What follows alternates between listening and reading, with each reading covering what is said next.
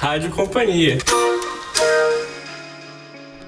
Bem-vindo à Rádio Companhia, o podcast do grupo Companhia das Letras. Aqui é Fábio Errara e esse é o 44º programa. Hoje falaremos de Junichiro Tanizaki e o seu livro Em Louvor às Sombras.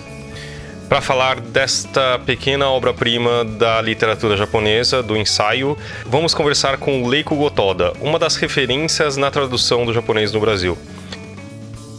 Conversa com a Leiko começa pela literatura japonesa, percorre a cultura, a tradição, a modernidade, outros autores, a tradução, a dificuldade de traduzir essa alma japonesa, dessa alma oriental para nossa cultura ocidental. Foi um livro que chegou muito próximo a mim, uh, de uma forma pessoal, pelo fato de ser meus ascendentes serem também dessa terra, e acho que ficou uma conversa muito interessante que para mim me tocou muito. Toca aí, Zé. Me, me parece que a literatura japonesa é muito própria, fora a língua, né? Existe um jeito próprio de se, dizer as coisas que eu acho que vem da, da língua. Mas o que, que você podia apontar nessa diferença entre a literatura japonesa, especialmente, e a ocidental? É, um, o que acontece com o japonês é o seguinte: a língua japonesa ela é bem diferente mesmo, né? Então a, a estrutura dela é diferente. Então, gramaticalmente, ela é alguma coisa hum, fora do padrão, não existe, não dá para explicar muito bem o que, de que jeito funciona ah, gramaticalmente a, a, língua japonesa, né? A estrutura das frases são, é, como muitas das coisas japonesas, são exatamente o oposto da estrutura da, das frases ocidentais. Então, em português, por exemplo, você tem sujeito, predicado, objetos. Né? Uhum. Em japonês, você começa com o sujeito quase inexiste. Né? Você subentende que o, o, o seu interlocutor sabe o que você está falando, então ele passa. É, o sujeito fica inexistente na frase.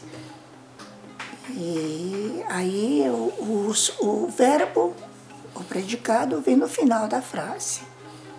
E complementos vêm em ordem contrária. Então, é toda uma inversão de, de, de posições das palavras na frase, quando vistas do, do, do, ponto de vista do ponto de vista gramatical. Né? Então, essa é uma, é uma diferença gritante da, da língua. Né? Uhum. Literariamente falando, o que a gente percebe, o que eu percebo na, na literatura japonesa, mais a clássica do que a moderna, porque a moderna está totalmente ocidentalizada. É, ocidentalizada, uhum. ela se é, imiscuiu, né? Ela foi junto com toda com a com a literatura mundial, foi uhum. está no mesmo Agora a clássica, a gente percebe que os japoneses são bem mais, a literatura japonesa é bem mais, uh, descreve situações e fatos bem mais íntimos. Então, é da própria natureza do japonês, né? Ele é intimista, ele quase não se expressa, não, não expõe seus, seus sentimentos com facilidade, ele é uhum. muito introvertido. Então, toda a literatura reflete esse lado, ele se, se torna uma literatura intimista, uh, neurótica, como quase a maioria dos, dos, dos, uh, dos japoneses são, né? Ultimamente nem tanto, mas antigamente eles eram bem mais. E um bom exemplo disso era meu tio também. Então eu vejo isso dessa maneira. É uma literatura meio neurótica, intimista, nada tem a ver com as coisas ah, extrovertidas, ah, mais diretas, diretas, mais claras e de ação da ah. literatura uhum. Ativas, né, da literatura ocidental. Eles são bem mais dentro deles, uma coisa bem monótona, bem neurótica. É uma coisa que eu percebo. Leico, é, na Folha, em 2015, saiu uma entrevista com você e, e você disse uma coisa que tem a, tem a ver com essa resposta que você acabou de dar. Você disse: o japonês fala tudo o que precisa ser dito em poucas palavras. E eu queria é, saber o que você acha sobre esse livro, Em Louvor da Sombra, é, que o Tanizaki, ele... É, enfim, nesse livro a premissa é falar sobre a energia elétrica chegando no Japão e como isso interfere nos hábitos tradicionais e nos costumes. E eu fiquei pensando o que mais isso quer dizer? O que estariam, o que estaria nas entrelinhas desse livro para você? É, é, Tanzak pegou esse, essa, esse tema, era um tema muito é, é, atual na época, porque havia uma, uma, uma espécie de, de luta entre a, a, a civilização ocidental e oriental. Né? Já na época em que ele, em que ele escreveu uh, em, Louvor da Sombra, já a coisa, uh, as coisas haviam se uh, ajeitado um pouco mais, mas uh, essa ideia da, da fricção entre Oriente e Ocidente sempre existiu na cabeça do Tanizaki, né? Tanto assim que Irmãos Makioka ele explora muito esse tema. A maioria das coisas que ele escreve é a respeito dessa desse, dessa rixa, espécie de fricção mesmo uhum. entre uh, o Ocidente e o Oriente. Né? Ainda hoje se vê um pouco disso no Japão, mas nem tanto, não, não tão óbvio. Na época em que ele escreveu isso, esse, esse romance, esse, esse ensaio, era muito evidente, né? Então, é, uh, o que o japonês fala em poucas palavras é uma coisa que eu acho, é uma teoria minha meio maluca, mas eu acho que o Japão esteve muito tempo afastado do, é, do, do, convívio com outros países. Ele foi um país isolado. Uhum. E, por ser uma, um arquipélago, era um pouco difícil dos outros países chegarem. Né? Não era, por exemplo, como a, a Europa, em que a invasão entre países, entre locais, era constante, ou lugares ligados por terra são mais fáceis de, de serem contatados. Mas o Japão, sendo um país, um arquipélago, não, não havia essa facilidade. Então ele ficou muito tempo isolado. O Japão foi um país que ficou muito tempo isolado. E as pessoas se conheciam desde, desde sempre, né? Então, um, um homem que vivia aqui conhece o do vizinho há três gerações, quatro gerações, cinco gerações. O lavrador que viveu aqui conhece o outro também há muito tempo, então são pessoas que se conhecem. Aqui no Brasil, por exemplo, nós temos espanhóis, franceses, italianos, russos, armênios, todos vivendo, japoneses, chineses, coreanos, todos vivendo em harmonia. O que, que isso provoca? Provoca nas pessoas a necessidade de você se assegurar de que a outra pessoa está entendendo o que você falou. Então o que, que você faz? Você diz uma coisa, você tenta confirmar, você amplia um pouco mais a ideia do que você está falando, vai ampliando. E com isso a, a conversa se, se expande. Agora, no Japão, desde sempre, como as pessoas se conheciam e a cultura naturalmente era é única, então não havia muita necessidade de se falarem, de se explicarem, procurarem, é, em muitas palavras, explicar o que estávamos pensando ou falando, porque todo mundo se entendia. Vai daí, eu acho, sumiu o sujeito.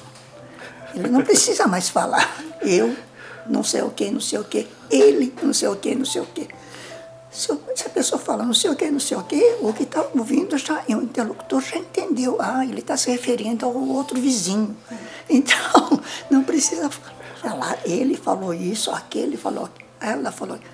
Falou assim, assim, e já, ah, a pessoa já entendeu. E esse hábito vem se estendendo. Então, é de poucas palavras. Ele fala muito pouco e o outro lado, o interlocutor, entendeu perfeitamente o que, o, o que foi dito.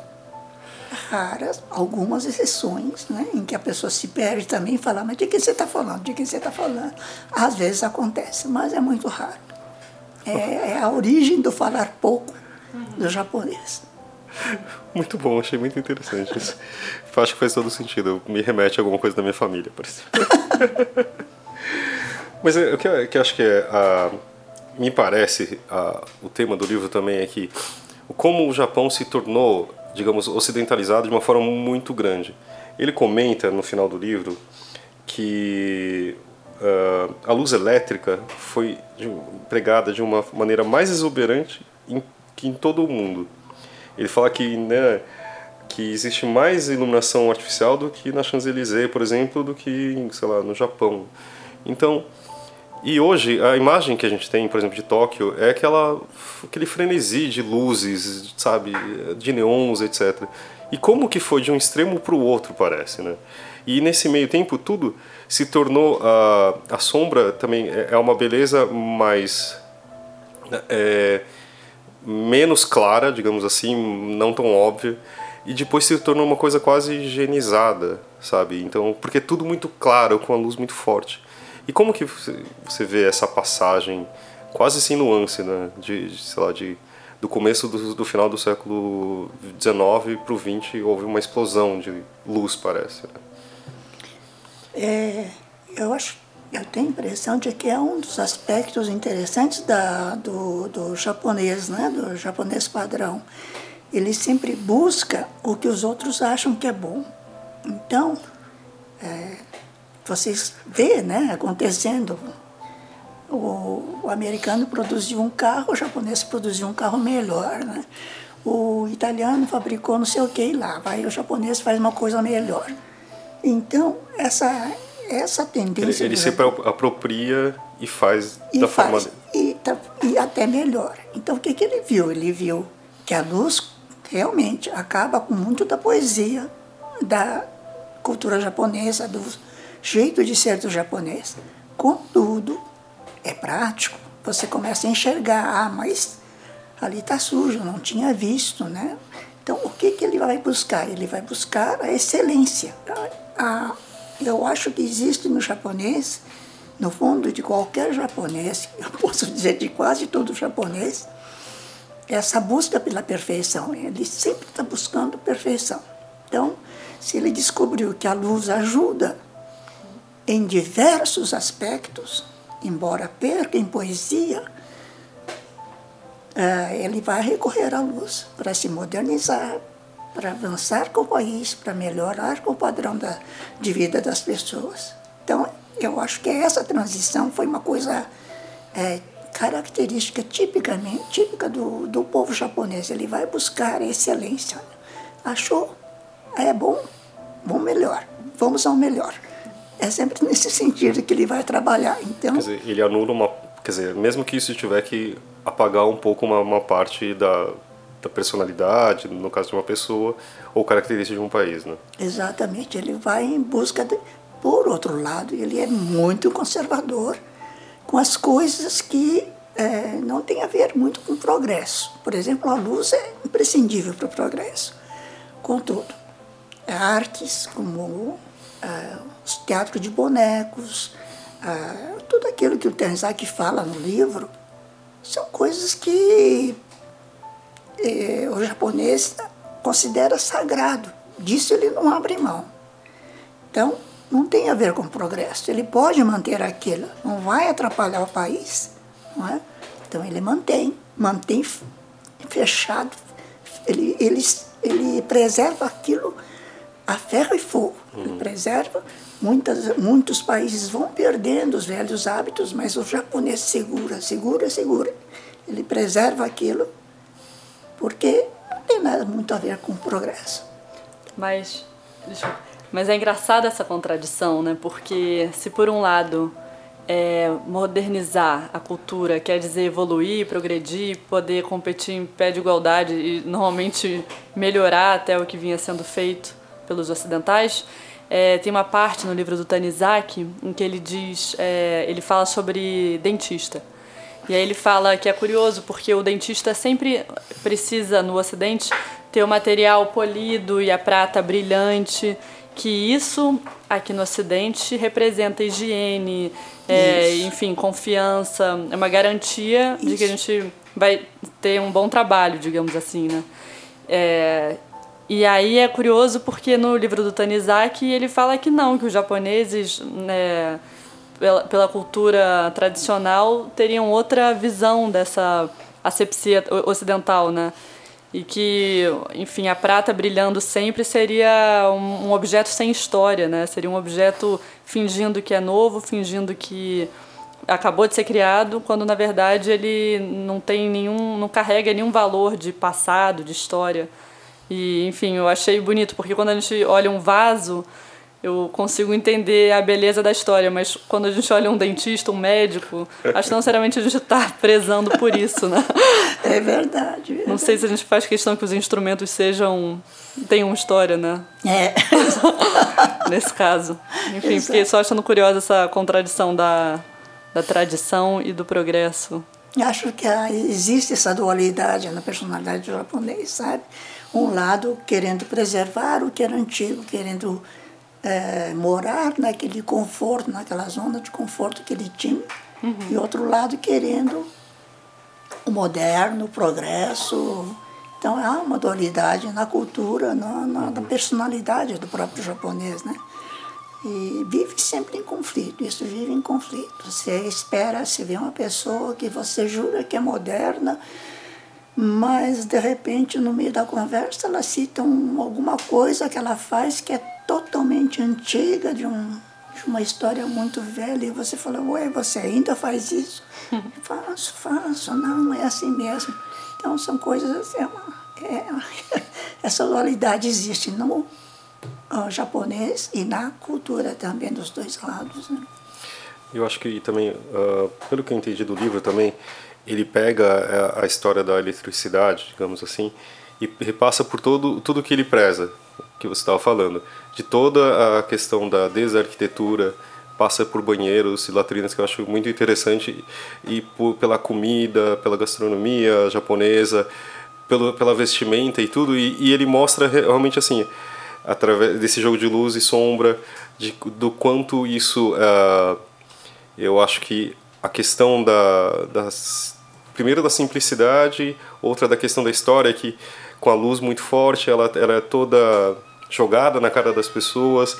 Então acho que assim, o livro é, eu acho que é um é quase para mim assim uma elegia, uma um, algo de todo um elogio ao que é bonito e é o tradicional, né? Que que acho que eu não sei o quanto isso fica no Japão atual. Muita coisa se manteve, como você está falando, tinha muita coisa que se manteve, mas assim, de uma outra forma, né? a coisa de, do teatro não ser uma coisa para feito para coisa mais escura, só que hoje é feito para teatros maiores e às vezes até pela televisão. Exato. Mas as, a beleza que existia, por exemplo, que a, aquela maquiagem forte funciona na penumbra, às vezes não funciona tanto, né? Não, não. Então, eu acho muito interessante que tinha muita coisa que eu descobri realmente no livro que essa beleza e de, de como a gente não percebe, acho que não percebe nessa sutileza, né? Que acho que ele fala muito em tudo. Né? Exatamente. Ah, o, o, que, o que ele sempre, é, o que Tenzak sempre tem na cabeça, ele, ele é considerado o autor da busca da beleza. Ele busca a beleza em tudo, né? Então, eu acho que para ele ah, a modernização deve ter sido alguma coisa muito dolorosa, sabe? Uhum. Acho que muito da beleza das coisas que ele conheceu quando criança e tal, ele considerou perdido, né? Então, é, nesse aspecto, eu acho que é, Tanizaki ele tá, sempre está atrás da beleza, da beleza, da beleza. Então, que eu acho que, que no começo, desculpa, é, mas ele nasceu em 1886 e acho que isso também ele busca muito na literatura, né? no romance, quer dizer, na, é, na, na, ficção dele você percebe isso também, né? que ele busca Sim. isso no esmero na palavra, etc. Né? Ele era rígido na construção das frases dele. Você lê os, os romances dele, não há nada de ambiguidade. Ele é muito claro e objetivo no que fala. As, a, a estrutura das frases deles é, dele é, são perfe, é perfeita. E há até um, um artigo que ele escreveu no jornal onde ele dá uma lição para os modernos repórteres de jornais. Vocês escrevem errado, não é assim que se faz. Vocês estão perdendo a, clareza da frase, não é assim, é assim, é assim. Então, é, é, ele era realmente uma pessoa muito... O que, que me surpreende, na verdade, é que assim, é, é que rigidez para mim às vezes me lembra uma coisa muito dura, né? Só que também você não vê isso na literatura dele, né? Ele é muito eu acho tem muita poesia ali, né? Sim. Que, acho que ele pode ser, claro, muito uh, perfeccionista, tudo, mas ao mesmo tempo é muito bonito. E às vezes quando fala assim, ah, dessa rigidez, não, não sei se para mim faz tanto sentido, mas no caso combina, né, com ele. Né? Sim, combina, combina perfeitamente, porque a, a linguagem a, a linguagem japonesa, a língua japonesa é bem ela é suave, não tem muita dureza, né? Uhum. E as traduções, eu, às vezes eu vejo em algumas traduções francesas um exagero de é, cuidado, de amainar o tom de uma observação, de uma frase, de uma coisa, envolver uh, o fato numa, em palavras suaves. Essa preocupação na língua inexiste, mas a língua em si é, por si só, suave, não é, não é, é dura, como você estava falando, não tem essa dureza. Tanto assim que é, houve um caso interessante em que uma pessoa me perguntou como se chama, como se xinga em japonês, e usou uma palavra meio, vou dizer, não existe, eu procuro que procuro e não existe. Xingamentos no Japão não existem. O máximo que existe é um bobão, um bobalhão, um, um idiota. É por aí. Nada de conotação sexual, nada dessas coisas. Não adianta procurar. Não existe. Então, o japonês não é uma língua. A língua japonesa não foi feita para xingar, não é dura. Embora ela seja dura, não, às vezes, no que, no que ela está expondo, ela, a, a, a língua em si não é dura de maneira alguma, é uma língua suave. E leio com esse comportamento introvertido, é, você acha que até hoje se mantém como uma marca japonesa ou isso mudou ao longo do tempo? Eu acho que continua, continua. Os japoneses são introvertidos. É difícil você conseguir uh, conversar com a facilidade que nós temos no Ocidente, né, de conversar com os outros, são muito difíceis. Para você conseguir uma informação pessoal, às vezes leva um tempo. É, meio, é, é, bem difícil. Eles são bem introvertidos. Muitos é, dessa geração millennium que falam, é, essa geração anda um pouco mais extrovertida, anda bem mais extrovertida, mas eu não tenho muito contato com esse pessoal mais jovem. É, mas o pouco que eu vejo de filmes e tal, eu vejo que eles são mais extrovertidos. Mas a extroversão deles é uma coisa interessante, não chega a eles mesmos, chega aos outros, a, eles expõem o que pensam, mas de si mesmo não muito. Eles são muito nessa área. Eu é bem escondido na, na, na conversa do japonês. Mas, por exemplo, a diferença de um Murakami, que é muito mais contemporâneo, a, a, o Tanizaki, por exemplo, isso você percebe também na linguagem? Existe um pouco mais de exposição, mas também uma, uma algo mais contido, é isso? É, isso mais ou menos por aí. Ele, o Tanizaki até que consegue se expor muita coisa, mas uh, ainda assim ele é, é na literatura, provavelmente, ele é bem mais aberto, né? Os personagens dele é, são mais abertos. Por exemplo, na Chave, por exemplo, no, no romance Chave, uhum. é, os dois parece que se expõem muito, né? Você uhum. vê muito. Mas isso não é comum, é um romance, né? Não é comum. não é comum. Já o Murakami tem uma abertura muito grande, né? Ele, ele fala sobre. Não sei, ele descreve cenas de sexo, não sei, não me parece até tão nostálgico japonês nesse quesito. É, o Murakami ele é totalmente moderno. A linguagem dele, você lê o original, você associa imediatamente a Raymond Chandler, porque ele é bem aberto, né? Nessas, é, ele é bem mais moderno do que o. Mas é, ele é americanizado, né? Para é. se falar mais uhum. é, cruamente, ele é, é bem americanizado o, amor da vida dele é jazz, né? Ele adora jazz, uhum. né? Então... Mas ao mesmo tempo, assim, eu, ah, se eu não soubesse que o Murakami é japonês, eu acho que também identificaria ele como japonês, sabe? Ainda assim, né? É, porque mesmo, por exemplo, comparando o Musashi, quer dizer, que é uma coisa do século, eu não sei de cabeça, mas do, da época dos samurais. 1700. E, então você vê também assim a, a, essa e essa distância comparando essa literatura muito mais antiga a, a, de hoje ou do Tanizaki. Existe essa diferença também ou o Tanizaki é muito mais próximo do Musashi, por exemplo?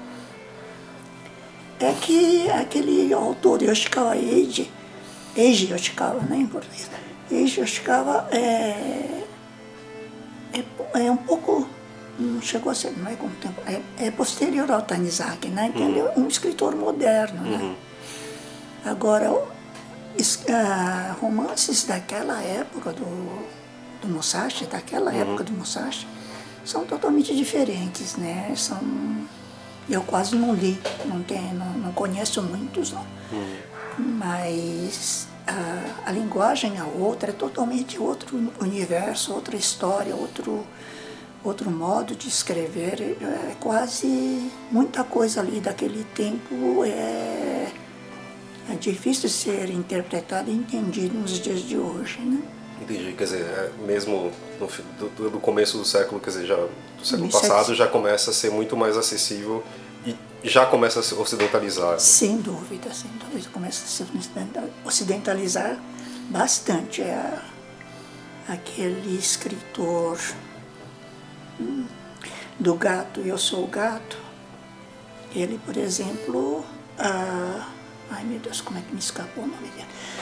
Ele, por exemplo, é, esteve na, na, Inglaterra e ficou muito tempo lá morando, com, é, morando na Inglaterra. Então, a ocidentalização do, dos... Ah, Natsumi Soseki? Isso, isso, isso, Natsumi Soseki. Ele é bem mais moderno já. É engraçado isso de de ter um certo pudor de falar sobre si, é, porque os haikais têm muito a ver com isso também, não é? É que, ao falar da natureza, de uma folha caindo, na verdade o que está sendo tratado ali são as emoções mais profundas, né? Então, curioso como essa ocidentalização muda radicalmente a maneira como os japoneses escrevem mesmo, né? É. Porque, não sei, eu fiquei pensando no Tanizaki o que, que seria, o que, que ele estaria falando de si mesmo ao falar sobre o jogo de luz e sombra tão concreto, né? Dos uhum. objetos, da arquitetura, da estética. O que será que ele estaria falando sobre o seu próprio, enfim, suas próprias emoções? O que, que você acha? Será que tem uma leitura por aí ou, ou não é bem esse caminho? Eu acho que é, no caso do, do em Louvor da Sombra, ah, quase não há uma leitura pessoal dele mesmo, né?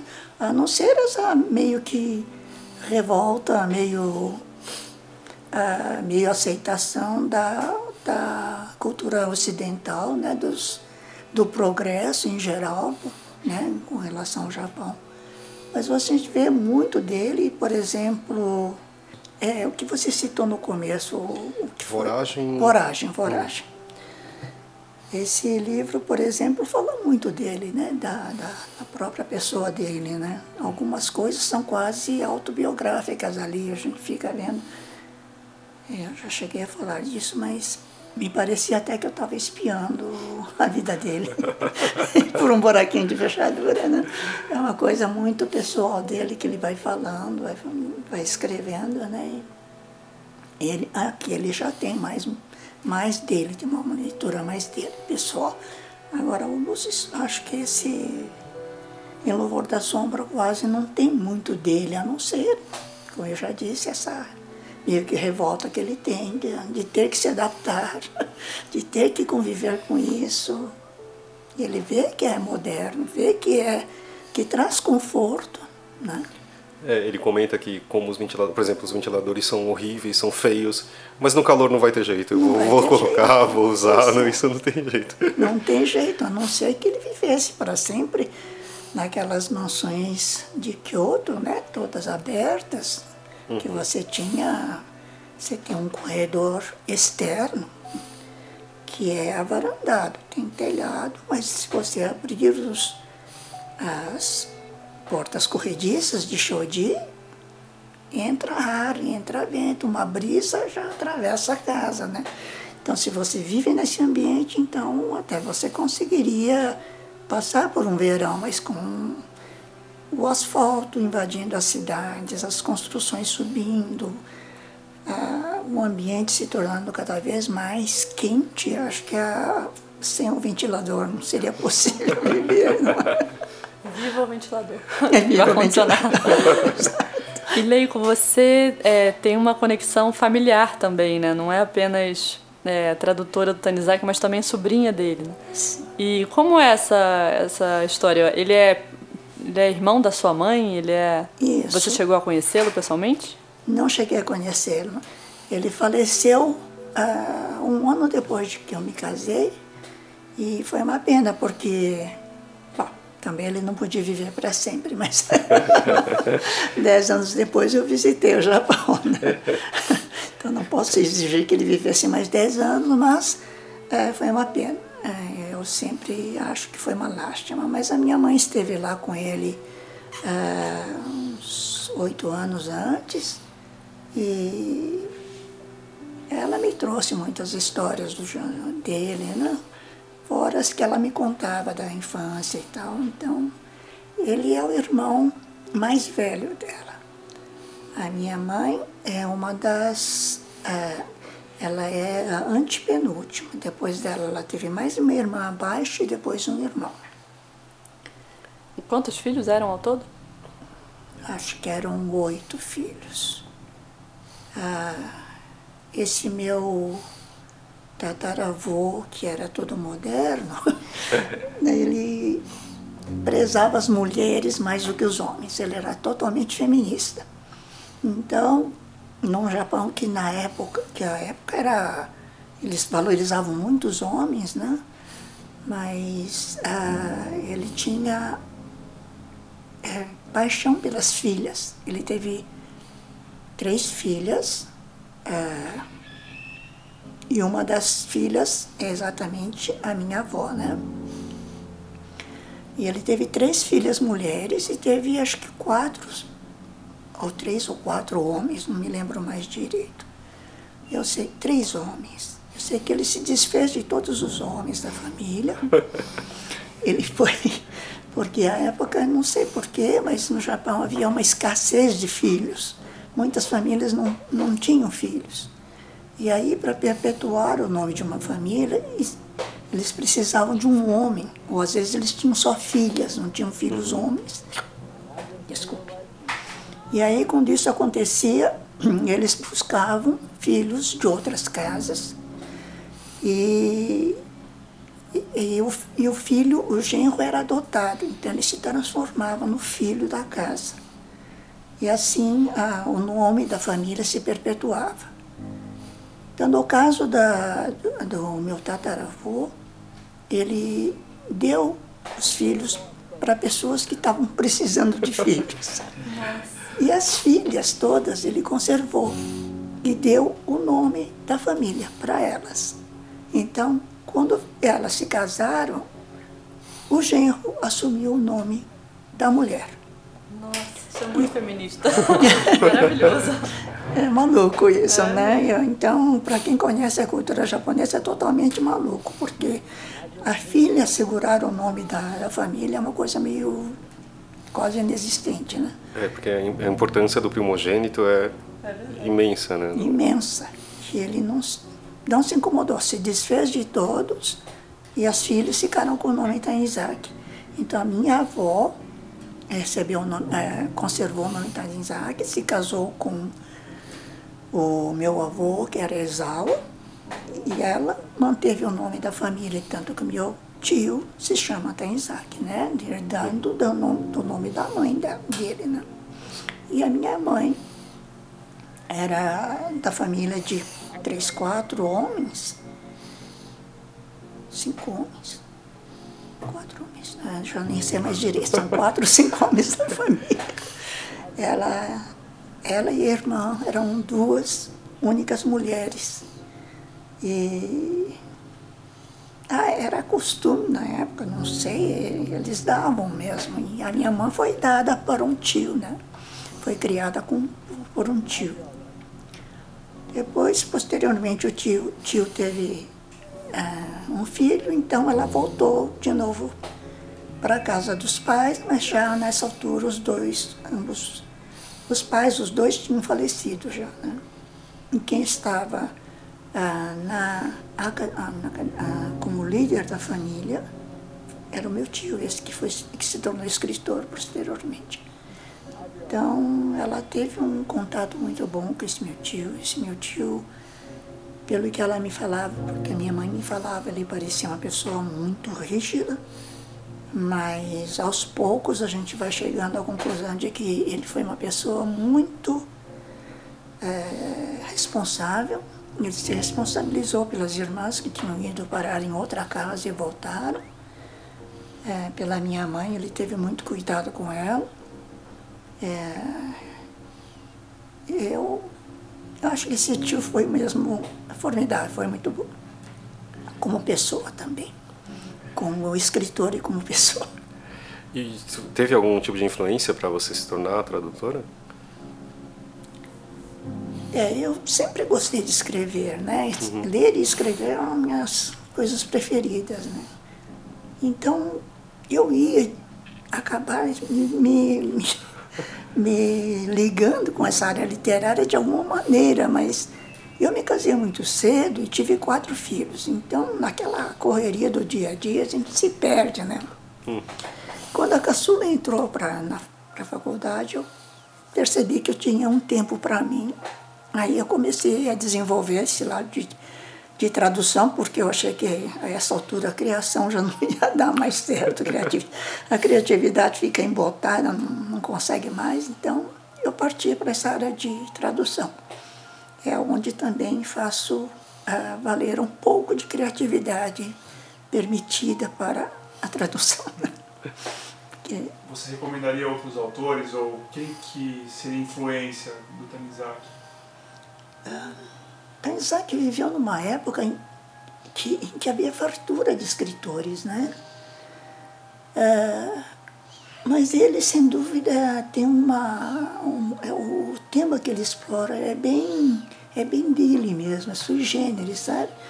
Então não há muitas pessoas explorando essa, esse conflito entre, entre culturas, esse tipo de, é, de literatura é tipicamente dele mesmo.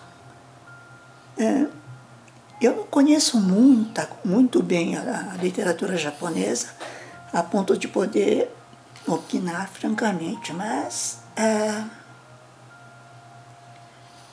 essa busca por beleza dele, essa busca por é, padrões femininos bonitos, né? Ele vai buscar a beleza feminina em quase todos os romances dele. Essa coisa dele é, eu acho que é, é bem dele. Deve ter alguns outros, deve ter. Sem dúvida deve ter. Natsumi Sosa que é um que é, não vai muito bem para o lado do, do, do Tanizaki, não, é bem para esse lado. Ah, o, vocês me desculpem, os nomes estão. me escapando ultimamente a aquela outro escritor que escreveu sobre Maiko, as dançarinas japonesas, também é um pouco diferente. É, cada um tem o seu gênero, mas do, do jeito do Dainzaki eu não, não conheço muitos, não. Mas e de sua preferência? Você tem o que você gosta também? que você Eu gosto muito do. É um gênero totalmente diferente. Mas eu gosto muito do. Vocês me desculpem. Akutagawa Ryunosuke. Ryunosuke Akutagawa. Ele é, eu adoro as coisas que ele escreve. É um japonês bem arcaico, bem. É, ele, os temas que ele explora são interessantíssimos. É, Rashomon, que virou filme, né, é dele. eu achei ele espetacular. Como eu disse, eu não leio muita coisa, não. Nas pessoas sei que eu li alguma coisa, mas não gosto tanto. Ah, esse que escreveu A Dançarina de Iso também é bom. Kawabata? Kawabata. Muito obrigada. Yasunari Kawabata. Ele também é bom. Gosto muito os clássicos, né? Dos modernos eu conheço poucos, muito poucos. Ah, é mais o Murakami. Sleico, você percebe que é, tem aparecido um interesse maior ocidental pela literatura japonesa? Uma vontade maior de publicar e traduzir obras clássicas e contemporâneas? Sim, sim. Eu notei bastante. Coincidindo mais ou menos na época que eu traduzi o Musashi, né? Parece que despertou o interesse pela literatura japonesa, né? E, é, eu acho que é, é, vasta a literatura japonesa, desde esse tipo de capa-espada do tipo Eiji Yoshikawa, do uhum. Musashi, até os mais modernos do Haruki Murakami. Há uma variedade imensa de literatura uhum. aí, incluindo Acho que Mishima também. Acho que... Mishima, isso, Mishima. Mishima é outro que eu li, mas também não gosto muito. é interessante, eu não gosto muito de literatura japonesa. É mesmo, essa agora foi surpreendente. E o Kenzaburo Oi, que você traduziu também? É, Kenzaburo Oi é totalmente neurótico, na minha opinião. Você pode falar um pouco desse neurótico? O que, o que isso quer dizer?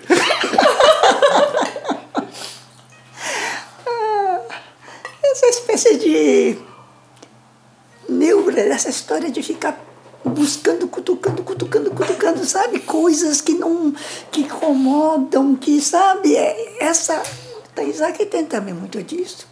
Vai é, em busca daquilo que dói, que incomoda, que, sabe? É uma essa, busca obsessiva, né? É, por, uma, algo, algo, por algo específico. É, é uma coisa assim muito é, e é da, aura, da área emocional, né? Ele vai atrás, vai atrás. Casos de, de mulheres infiéis, por quê, por quê, por quê, vai a fundo, né? Porque o homem, por quê, por quê, por quê? Então são essas, essas coisas que eu acho que são neuróticas no, no japonês, né? O Kenzaburo também se perde muitas vezes em coisas assim, que são, vai a fundo, em coisas que e você me falou que o japonês não fala muito de si, mas nessas coisas ele fala, sabe? Ele vai, vai, afunda, afunda, afunda. Então, essa sombra que ele se refere também diz respeito a algo que não se diz, né? Exatamente, é uma coisa assim, sabe? Que existe dentro dele também. Ele vai, vai, vai a fundo, vai buscando, vai buscando, sabe? Coisas que você. É, Stendhal, por exemplo, acho que exploraria de um outro modo, sabe? Essa infidelidade conjugal, aventuras, não sei o quê, a traição da pessoa que você ama, né? Essas coisas. Eles, eles de um modo mais, vamos dizer, clean, talvez. sabe? O japonês não é neurótico, ele vai. É que eu acho que tem uma, isso da, da coisa do obsessivo, sabe? Se você, por exemplo, se você vai falar de traição, você quer esgotar o assunto, né? Então você chega é, você fica naquela, aquela, naquele assunto e quer ver todos os lados e fundo mesmo, e isso é em você mesmo, né? Então Exato. você vai tipo, eu quero que superar a traição, por exemplo, que é algo que me incomoda cutucando aquilo até criar uma ferida aberta é. e uma hora esgotou, aí eu vou para outra coisa. Mas funciona o método? É de, não é um jeito mais saudável, talvez. sem dúvida, sem dúvida, não é mesmo. Mas será que o ocidental também não pode ser muito neurótico? Aqui acho que está falando, talvez seja de um jeito diferente, né? É, é um pouco diferente, é um pouco diferente. A neura do ocidental é diferente. É isso, eu acho que de, de ficar revisitando a mesma coisa durante é. muito tempo, eu acho que talvez seja isso. Então, Exatamente. Então, por isso que eu acho que no Japão tem coisas muito específicas, assim, sabe? Tipo, uh, por exemplo, você tem um tipo de teatro de boneco que é específico e daquele jeito, sabe? Se você, tipo, existe um tipo de cerâmica daquele tipo, daquela, aquele barro, daquela técnica, sabe? Então você percebe que existe até uma profundidade, uma especificidade em tudo, entendeu? Então acho que é muito, talvez, da que eu nunca tinha reparado, mas faz muito sentido, dessa neurose, dessa repetição e da, da, profundidade naquilo, sabe? Por exemplo, você vê caligrafia japonesa, uma coisa que ele comenta, da, da caneta que você fala também. A caligrafia é, é levada tão a sério que a ordem e a força aplicada no pincel é importante. Então acho que essa neurose de chegar a essa busca da perfeição que também ao mesmo tempo é obsessiva uhum. e não faz muito bem, entendeu? Então é, é, essa dualidade acho que tem, sabe? Exatamente, é essa é neurótica essa busca, sabe? É neurótica.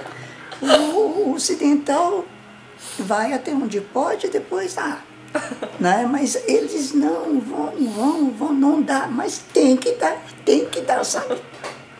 essa. É, uma coisa que acho que você, não sei se já viu, é muito comum do japonês, eu ouvir falar assim, ah, é, o certo é o certo, sabe, existe só aquele jeito, ou do tipo, a coisa que parece ser a mais leve possível, mas assim, o que eu sempre ouvi dos meus pais é, olha, você pode escolher o que você quiser né, fazer nessa vida, só seja o melhor nisso. Nossa. Quer dizer, é, é tipo, faça Isso. bem. Isso. Então, é, é, esse tipo de não existe uma leveza. Ah, então, acho Exatamente. que o livro acho que mostra muito isso. Tem tudo. Uh, é, as coisas que a gente parece que é mais simples. Por exemplo, por que, que o shoyu é escuro e por que é tomado a grande parte na laca preta. Uhum. Ele fala da, da, dessa beleza, sabe? Que não funcionaria no, na, numa, na cerâmica branca. Então, acho que essa obsessão e a busca e, e neurose, etc., acho que está na personalidade do Japão, sabe? É isso mesmo. Que não à toa a modernidade deve ter trazido muita aflição, né? Sim, trouxe mesmo, deve ter trazido mesmo. É, aquela história do dentista, né? A modernidade, é, pelos padrões ocidentais, tem que estar limpo, tem que estar brilhando, os instrumentos brilhando. Contudo, o japonês se sente melhor se ele puder não sentar numa cadeira, mas um tatame na sala de espera. E o médico for aquele homem que ele já viu há séculos e que está com aquele aventalzinho meio, meio, meio, né? Mas ah, não tem problema para ele. Tratou do vizinho dele, tratou do. Tudo bem, tudo bem. Então é essa, essa é a vontade dele, que, né, do, nos ambientes em que ele gosta de estar e tal. De uma previsibilidade também, é, né? Ele sabe o que ele vai.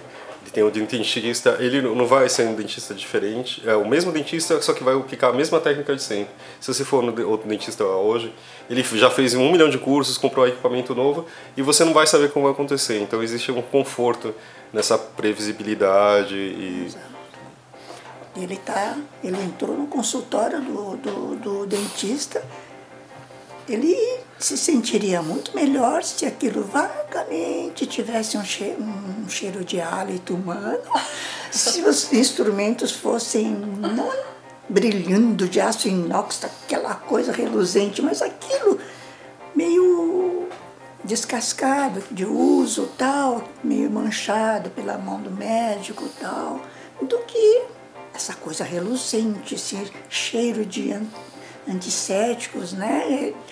Então, é, é isso que eles, as, as pessoas esperavam, esperaram numa certa geração. E ah, hoje em dia nem pensar, nem sonhar nisso, né? Mas a, a geração do meu tio com certeza sofreu muito. Sofreu muito. Não, é uma coisa que é, é rápido. Mas a, a, modernidade acho que traz também a, a, o não a profundidade, né? Você vê muito mais coisas de uma forma muito mais rasa. Então acho que isso também é uma coisa que acho que deve incomodar também. Não, e engraçado isso que você falou da perfeição, sabe? Que me lembrou a maneira como eles tratam a natureza, né? Porque a natureza por si é linda, só que se você deixá-la natural, como ela é, ela é caótica também, né? É, é. As árvores crescem de Isso. modos muito específicos Isso. e próprios, né? Então essa é, obsessão do japonês em moldar a natureza é muito. Enfim, eu acho que tem a ver com isso que a gente está falando, né? Tem tudo a ver. Que o jardim japonês, e uma coisa que eu lembro de ter ficado muito impressionada foi saber que o jardim de pedra japonês é, não é simplesmente você colocar as pedras de modo aleatório. Se a pedra nasceu, com muitas aspas, é, voltada para o leste, você pode transportar a pedra por quantos quilômetros você entender, mas ela deve continuar mantendo aquela direção. Enfim, essa obsessão chega a pontos impressionantes, né? a, a, um ponto impressionante. Realmente. É um privilégio falar com você, Lei. Imagina, o privilégio foi todo. É meu, o prazer é meu. Muito obrigada por ter vindo até aqui e ter aceitado o convite. Imagina. E continue traduzindo, por é. favor. por favor. Obrigada continuarei. e é isso aí. Espero que vocês tenham gostado tanto quanto eu dessa conversa com a Leiko. Para mim foi incrível, foi uma coisa de lembrança da família e de uma busca de uma identidade pessoal também. É isso aí.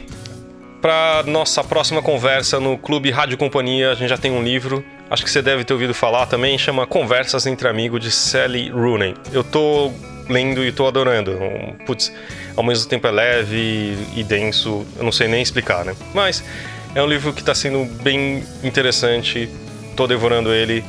Até o dia 20 desse mês, manda o seu comentário no Facebook da Companhia das Letras ou também escreve para o nosso e-mail radio@companhiadasletras.com.br.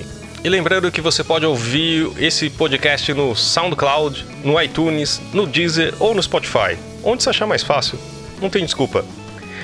Vamos lá, escreve pra gente no Rádio Arroba Companhia se você tiver alguma sugestão, alguma crítica, estamos esperando. É isso aí, gente. Valeu. Semana sim e outra não, a gente se vê por aqui. Valeu!